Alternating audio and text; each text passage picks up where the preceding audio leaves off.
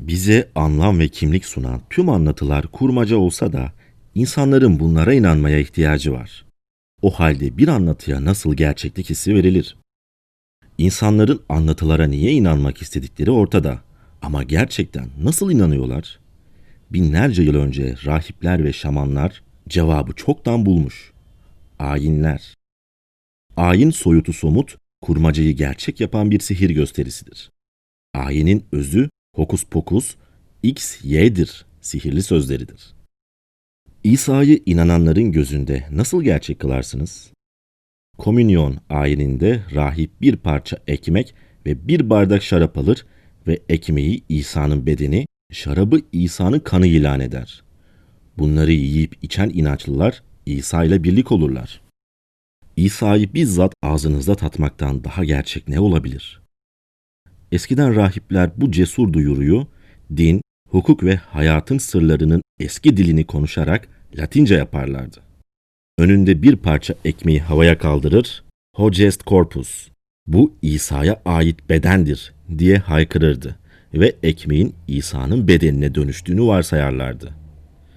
Okuma yazma ve Latince bilmeyen çiftçilerin zihninde Hogest Corpus tabiri hokus pokus şeklini almış ve böylece kurbağaları prense, bal kapağını at arabasına dönüştüren sihirli kelimeler doğmuş. Hristiyanlığın doğuşundan bin yıl önce eski Hindular da aynı hileye başvuruyordu. Upanishad, bir atın kurban edilmesini kozmosun tüm anlatısının hayata geçirilmesi şeklinde yorumlar. Metin yine hokus pokus x y'dir. Yapısını takip eder ve şöyle der. Kurbanlık atın kafası şafak, gözü güneş, yaşamsal gücü hava, ateş ve bedeni bir yıldır, uzuvları mevsimler, eklemleri tam ve yarım aylar, ayakları günler ve geceler, kemikleri yıldızlar ve eti bulutlardır. Esnemesi şimşek, titremesi gök gürlemesi, işemesi yağmur ve kişnemesi sestir. Böylece zavallı at kozmoza dönüşür. Mum yakmak, çan çalmak ya da tesbih çekmek gibi sıradan eylemlere derin dinsel anlamlar katılarak neredeyse her şey bir ayine dönüştürülebilir. Aynı şey başı öne eğmek, secdeye varmak ya da iki avucu birleştirmek gibi fiziksel hareketler için de geçerlidir. Sih türbanından Müslüman türbanına, çeşitli başörtülerine o kadar çok anlam yüklenmiştir ki, yüzyıllar boyunca bunlar adına tutkulu mücadeleler verilmiştir. Yemeğe de besin değerini kat be kat aşan manevi değerler yüklenebilir. Örneğin Paskalya yumurtaları yeni hayatı ve İsa'nın dirilişini temsil eder. Yahudilerin hamursuz bayramında yemesi gereken acı otlar ve mayasız ekmek Mısır'daki köleliklerini ve mucizevi kaçışlarını hatırlamalarına hizmet eder. Dünyada bir şeyi sembolize ettiği düşünülmeyen yemek yok gibidir. Mesela Yahudiler o seneyi tatlı geçirmek için yılbaşında bal yerler. Balıklar gibi verimli olmak ve geriye değil ileriye gidebilmek için balık kafası yerler. İyilikleri nar taneleri gibi çoğalsın diye nar yerler. Benzer ayinler siyasi amaçlar içinde kullanılmış. Binlerce yıl boyunca taçlar, tahtlar ve asalar krallıkları ve imparatorlukları temsil etmiş ve tahtı ya da tacı ele geçirmek için savaşırken milyonlarca insan ölmüştür. Saraylarda en çetrefilli dini ayinleri aratmayacak ayrıntılı protokoller getirilmiştir. Orduda disiplin ve ayin birbirinden ayrılmaz bir ikilidir ve askerler eski Roma'dan günümüze kadar günlerinin çoğunu uygun adım yürüyerek, üstlerini selamlayarak ve postallarını parlatarak geçiriyorlar. Napolyon'un meşhur gözlemine göre askerleri renkli bir kurdele için bile hayatlarını feda etmeye ikna edilebilirdi. Ayinlerin siyasi önemini Konfüçyus'tan daha iyi anlayan yoktur herhalde. Konfüçyus, törenlere katı bir şekilde riayet edilmesinin toplumsal uyum ve siyasi istikrarın anahtarı şeklinde değerlendiriyordu.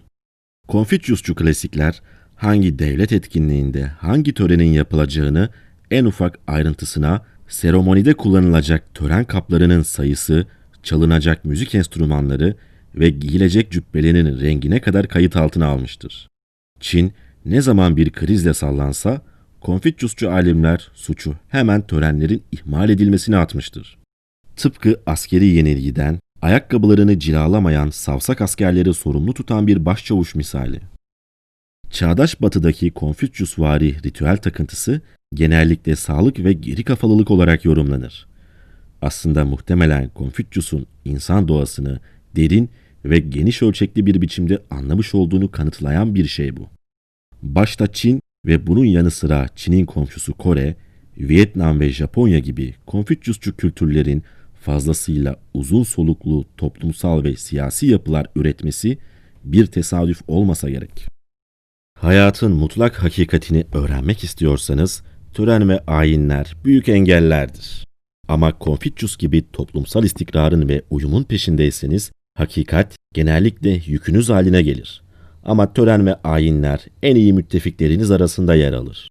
Bu durum eski Çin'de olduğu kadar 21. yüzyılda da geçerlidir. Hokus pokusun gücü çağdaş endüstriyel dünyamızda sapasağlam duruyor. 2018'de çoğu insan için birbirine çakılmış iki tahta çubuk, tanrı, duvarda asılı renkli bir poster, devrim ve rüzgarda dalgalanan bir kumaş parçası da millet demek. Fransa'yı göremez, duyamazsınız. Çünkü Fransa sadece hayal dünyanızdadır. Ama hiç şüphesiz üç renkli bayrağı görüp La Marseillaise marşını duymak mümkün. Dolayısıyla renkli bir bayrağı sallayıp bir marş söylemek milleti soyut bir anlatıdan elle tutulur bir gerçeğe dönüştürür. Binlerce yıl önce dindar Hindular pek kıymetli atları kurban ediyormuş. Şimdi de pahalı bayraklar imal etmeye yatırım yapıyorlar. Hindistan'ın milli bayrağı tiranga şeklinde anılıyor. Üç renktir. Safran, beyaz ve yeşil renklerinde üç çizgiden oluşuyor. 2002 tarihli Hindistan bayrağı kanununa göre bayrak, Hindistan halkının umutlarını ve amaçlarını temsil eder. Milli onurumuzun simgesidir. Son 50 yıldır ordu mensupları da dahil pek çok insan üç renkli bayrak tüm şanıyla dalgalanmaya devam etsin diye seve seve canını vermiştir. Bayrak kanununun ardından Hindistan'ın ikinci başkanı Servepalli alıntı yapar. Safran rengi feragat ve çıkar gözetmemeyi simgeler. Liderimiz maddi çıkar gözetmemeli ve kendilerini görevlerine adamalıdır. Ortadaki beyaz, yönetimimize rehberlik edecek ışık ve hakikat yoludur. Yeşil, toprakla ilişkimizi, bu topraklarda yaşayan tüm diğer canlıların yaşamının bağlı olduğu bitkilerle ilişkimizi gösterir. Beyaz kısmın ortasındaki Asoka çarkı, Dharma kanununun çarkıdır. Bu bayrak altında çalışan herkesin prensipleri hakikat ya da satya, dharma ya da erdem olmalıdır. 2017'de Hindistan'ın milliyetçi hükümeti, Hindistan'la Pakistan sınırındaki Attari'de dünyanın en büyük bayraklarından birini göndere çekti. Bu hesaplı hareketin amacı ne feragat ne de çıkar gözetmekti. Amaç Pakistanlıları kıskandırmaktı. Söz konusu tiranga 36 metre uzunluğunda 24 metre genişliğindeydi ve 110 metrelik bir direğe çekilmişti. Freud bu konuda ne derdi acaba? Bayrak Pakistan'ın büyük şehirlerinden olan Lahor'dan bile görülebiliyor. Maalesef güçlü rüzgarlar bayrağı yırtıp durdu ve Hint vergi mükelleflerine külfet yaratacak şekilde milli gururun tekrar tekrar dikilmesi gerekti. Hindistan hükümeti neden kısıtlı kaynakları devasa bayraklar dokumaya harcıyor da Delhi'nin varoşlarına kanalizasyon sistemi kurmaya harcamıyor? Çünkü kanalizasyon sisteminin aksine bayrak Hindistan'ı gerçek kılıyor. Hatta bayrağın ederi ayini daha etkin bir hale getiriyor. Tüm ayinler içinde en tesirlisi kurban kesmektir. Çünkü acı dünyadaki en gerçek şeydir. Acıya aldırmamak ya da şüpheyle yaklaşmak imkansızdır. İnsanların bir kurmacaya gerçekten inanmasını istiyorsanız onları bu yolda kurban kesmeye ikna edin. Bir anlatı için acı çekmek anlatının gerçekliğine ikna olmanıza yeter. Tanrı öyle emretti diye oruç tutarsanız çektiğiniz fiziki açlık Tanrı'yı herhangi bir heykel ya da ikondan daha etkili bir biçimde hissetmenizi sağlar. Vatan uğruna verilen bir savaşta bacaklarınızı kaybederseniz kol değnekleriniz ve tekerlekli arabanız milleti herhangi bir şiir ya da marştan daha etkili bir biçimde gerçek kılar. Bu kadar gayri ciddi bir düzeyde düşünürsek, yüksek kalitede İtalyan makarnası almak yerine daha kötü olsa da yerel üretim makarna almak gibi küçük bir ödün vererek süpermarkette bile millete gerçek duygusu katabilirsiniz. Bu elbette mantık dışı bir şey. Tanrı ya da millet inancı yüzünden acı çekmeniz inandığınız şeyin doğru olduğunu ispatlamaz. Sadece kolay kandırılabilir olmanın bedelini ödüyor olamaz mısınız? Ancak çoğu insan enayiliklerini kabullenmek istemez. Bunun sonucunda bir inanç uğruna ne kadar fedakarlıkta bulunurlarsa inançları o kadar güçlenir. Kurban vermenin esrarengiz simyası budur. Kurban törenini yöneten rahibin bize bir şey vermesi gerekmez. Ne yağmur, ne para, ne de savaşta zafer. Aksine bizden bir şey alması gerekir. Bizi acı verici bir fedakarlıkta bulunmaya ikna ettiği an tuzağa düşmüşüzdür. Ticari dünyada da aynı mantık işler. Mesela 10 bin liraya ikinci el bir fiyat araba alsanız, arabaya kusur bulma olasılığınız yüksektir. Ama 1 milyon liraya yepyeni bir Ferrari alırsanız, arabaya durmadan metiyeler düzersiniz. Çok iyi olduğundan değil, bu arabaya bu kadar para verdiğinize göre onun dünyanın en muhteşem şeyi olduğuna inanmanız gerektiği için.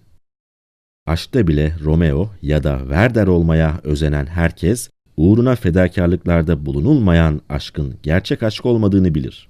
Fedakarlığınız sadece sevdiğinize niyetinizin ciddi olduğunu göstermenin bir yolu olmakla kalmaz. Gerçekten aşık olduğunuza kendinizi inandırmanızı ve duygusal açıdan tatmin olmanızı da sağlar. Kadınlar neden sevgililerinin elmas yüzükle gelmesini ister sanıyorsunuz? Aşık böyle büyük bir maddi fedakarlıkta bulunduktan sonra kendini yaptığına değdiğine ikna etmesi gerekir. Özveri sadece şehitler için değil, şahitler için de inanılmaz derecede inandırıcıdır. Şehitler olmadan ayakta kalabilen pek az tanrı, millet ya da devrim bulunur. İlahi bir kurmacayı, milliyetçi bir miti ya da devrimci bir efsaneyi sorgulamaya kalktığınız an zılgıtı yersiniz. Ama bu uğurda aziz şehitler verdik. Boş yere mi öldüler yani? Bu kahramanlara enayi mi diyorsunuz? Şii Müslümanlara göre kozmik kurmaca doruk noktasına aşire günü olarak anılan hicretten 61 yıl sonra Muharrem ayının 10. güne erişti. O gün Irak'taki Kerbela'da Yezid'in askerleri Hz. Muhammed'in torununu Ali'nin oğlu Hüseyin'i ve beraberindekileri katletti. Şiiler için Hüseyin'in şehit düşmesi, iyinin kötülüğe, ezilenlerin haksızlığa karşı ebedi savaşını sembolize eder. İsa'nın çarmıha gerilmesini canlandırıp İsa'nın çilesini taklit eden Hristiyanlar gibi Şiiler de aşure gününde yaşanan trajediyi canlandırıp Hüseyin'in çilesini taklit ederler. Milyonlarca Şii her sene Kerbela'da Hüseyin'in şehit olduğu yere inşa edilmiş mabede akın ediyor ve dünyanın başka yerlerindeki Şiiler de aşure gününde ağıt törenleri düzenleyip kimi zaman kendilerini zincirlerle kamçılıyorlar. Fakat aşurenin önemi tek bir yer ve günle sınırlı değil. Ruhullah Hümeyni ve diğer Şii liderlerin müritlerine sıkça söylediği şeylerden biri şudur. Her gün aşure ve her yer Kerbela. Dolayısıyla Hüseyin'in Kerbela'da şehit düşmesi her olaya, her yere, her ana anlam katıyor ve en sıradan kararların bile iyi ile kötü arasındaki kozmik mücadeleye bir etkisi olduğunun düşünülmesi gerekiyor. Bu anlatıyı sorgulayacak olursanız size hemen Kerbela olayını hatırlatırlar. Hüseyin'in şehitliğine gölge düşürmek ya da bunu hafife almaktan daha büyük bir hakaret yoktur. Bunun dışında ortada şehit yoksa ve insanlar kendilerini feda etmeye gönüllü değilse, insanları kurbana teşvik eden rahip, bu insanların başka birini kurban etmesini sağlayabilir. İntikamcı Tanrı bağlak insan kurban edilebilir. İsa Mesih'in büyük şanı adına kafirleri kazığa bağlayıp yakabilir, Allah'ın emri diye zina yapan kadınları infaz edebilir ya da siyasi suçluları çalışma kampına yollayabilirsiniz. Bu koşulda biraz daha farklı bir kurban simyasının etkisi altına girersiniz. Bir anlatı uğruna kendinize acı çektirdiğinizde ortada iki seçenek vardır. Ya bu anlatı doğru ya da ben enayinin tekiyim. Başkalarına acı çektirdiğinizde de iki seçenek vardır. Ya bu anlatı doğru ya da ben acımasız bir kötü karakterim. Ve enayi olduğumuzu itiraf etmek istemediğimiz gibi kötü karakterler olduğumuzu da itiraf etmek istemeyiz. Bu yüzden de anlatının doğruluğuna inanmayı tercih ederiz. Mart 1839'da İran'ın Meşet şehrinde yörenin üfürükçülerinden biri bir çeşit deri hastalığından mustarip Yahudi bir kadına bir köpek öldürüp ellerini onun kanıyla yıkarsa iyileşeceğini söylemiş, kadının da bu dehşet verici tedaviyi aşure gününde uygulayacağı tutmuş.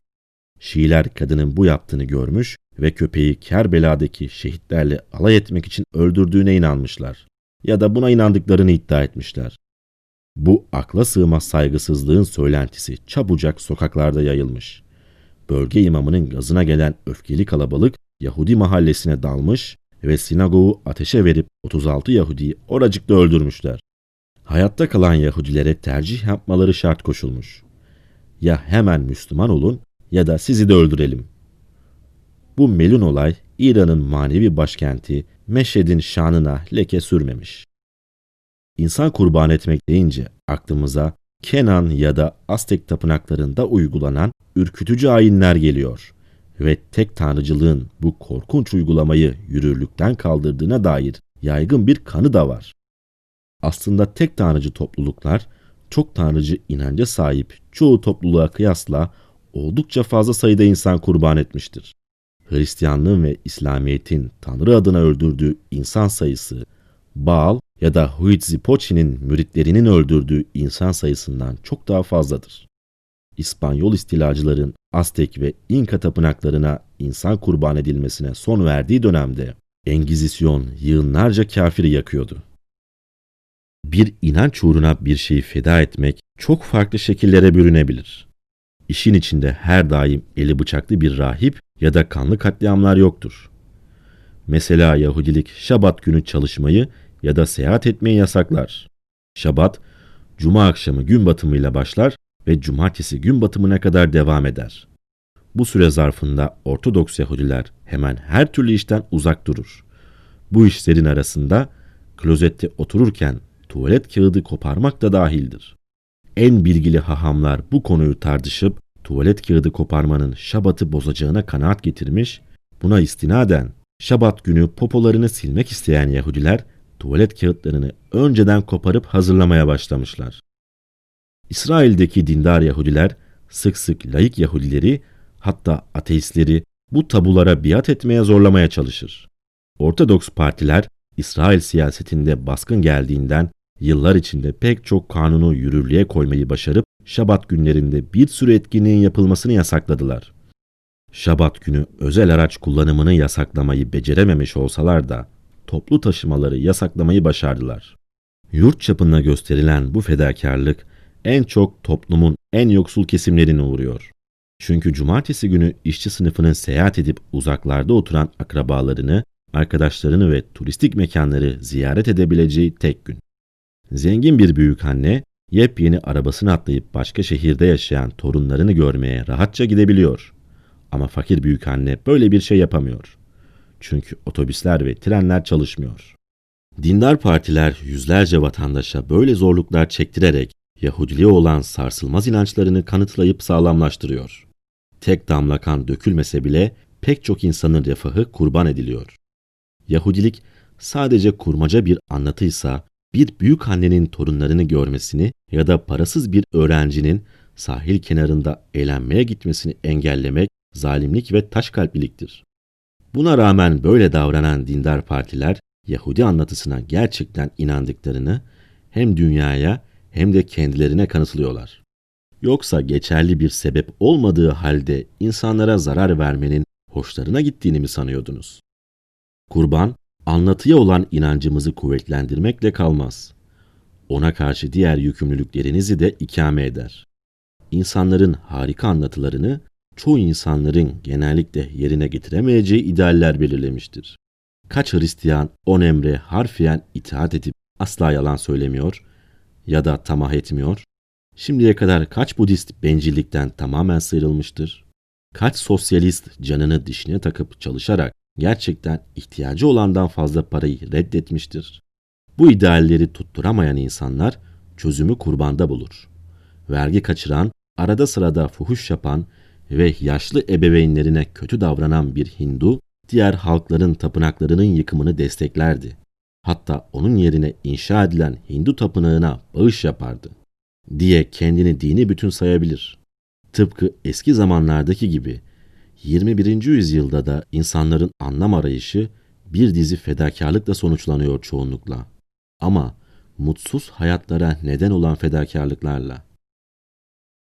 Beni hem Instagram'dan hem de YouTube kanalımdan takip edebilirsiniz. Görüşmek üzere.